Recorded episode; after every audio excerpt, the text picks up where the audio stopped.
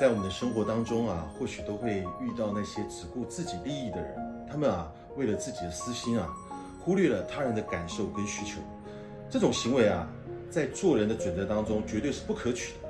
首先啊，我们要明白做人最基本的准则是什么，就是啊，要具备最低限度的为人之道。这并不是一个复杂的观念啊，而是我们从小学就开始被教导的东西。做一个有良好品德的人，这个啊是我们做任何事情的基础。我们啊不能光只顾到自己的利益，而忽略了他人的需要。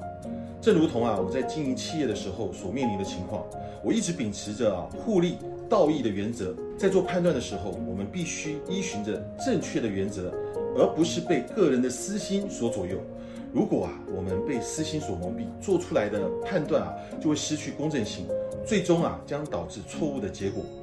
公司法开宗明义就说啊，公司是盈利事业，所以啊，不赚钱的公司啊都是有罪恶的。作为领导人啊，我们更应该啊要具备毫无私心的精神，把整个团队、公司、集团的利益放在首位。只有这样啊，我们才能够真正的引导团队走向成功，实现共同的目标。当然，领导人啊也要拥有一个健康的身体。领导人啊，需要在身体健康的状态之下啊，才能够做出正确的判断，这样啊，才能保证决策的准确性跟及时性。让我们共同来努力，远离自私自利的行为，让陈峰老师来陪伴各位，在成长的道路上继续前行。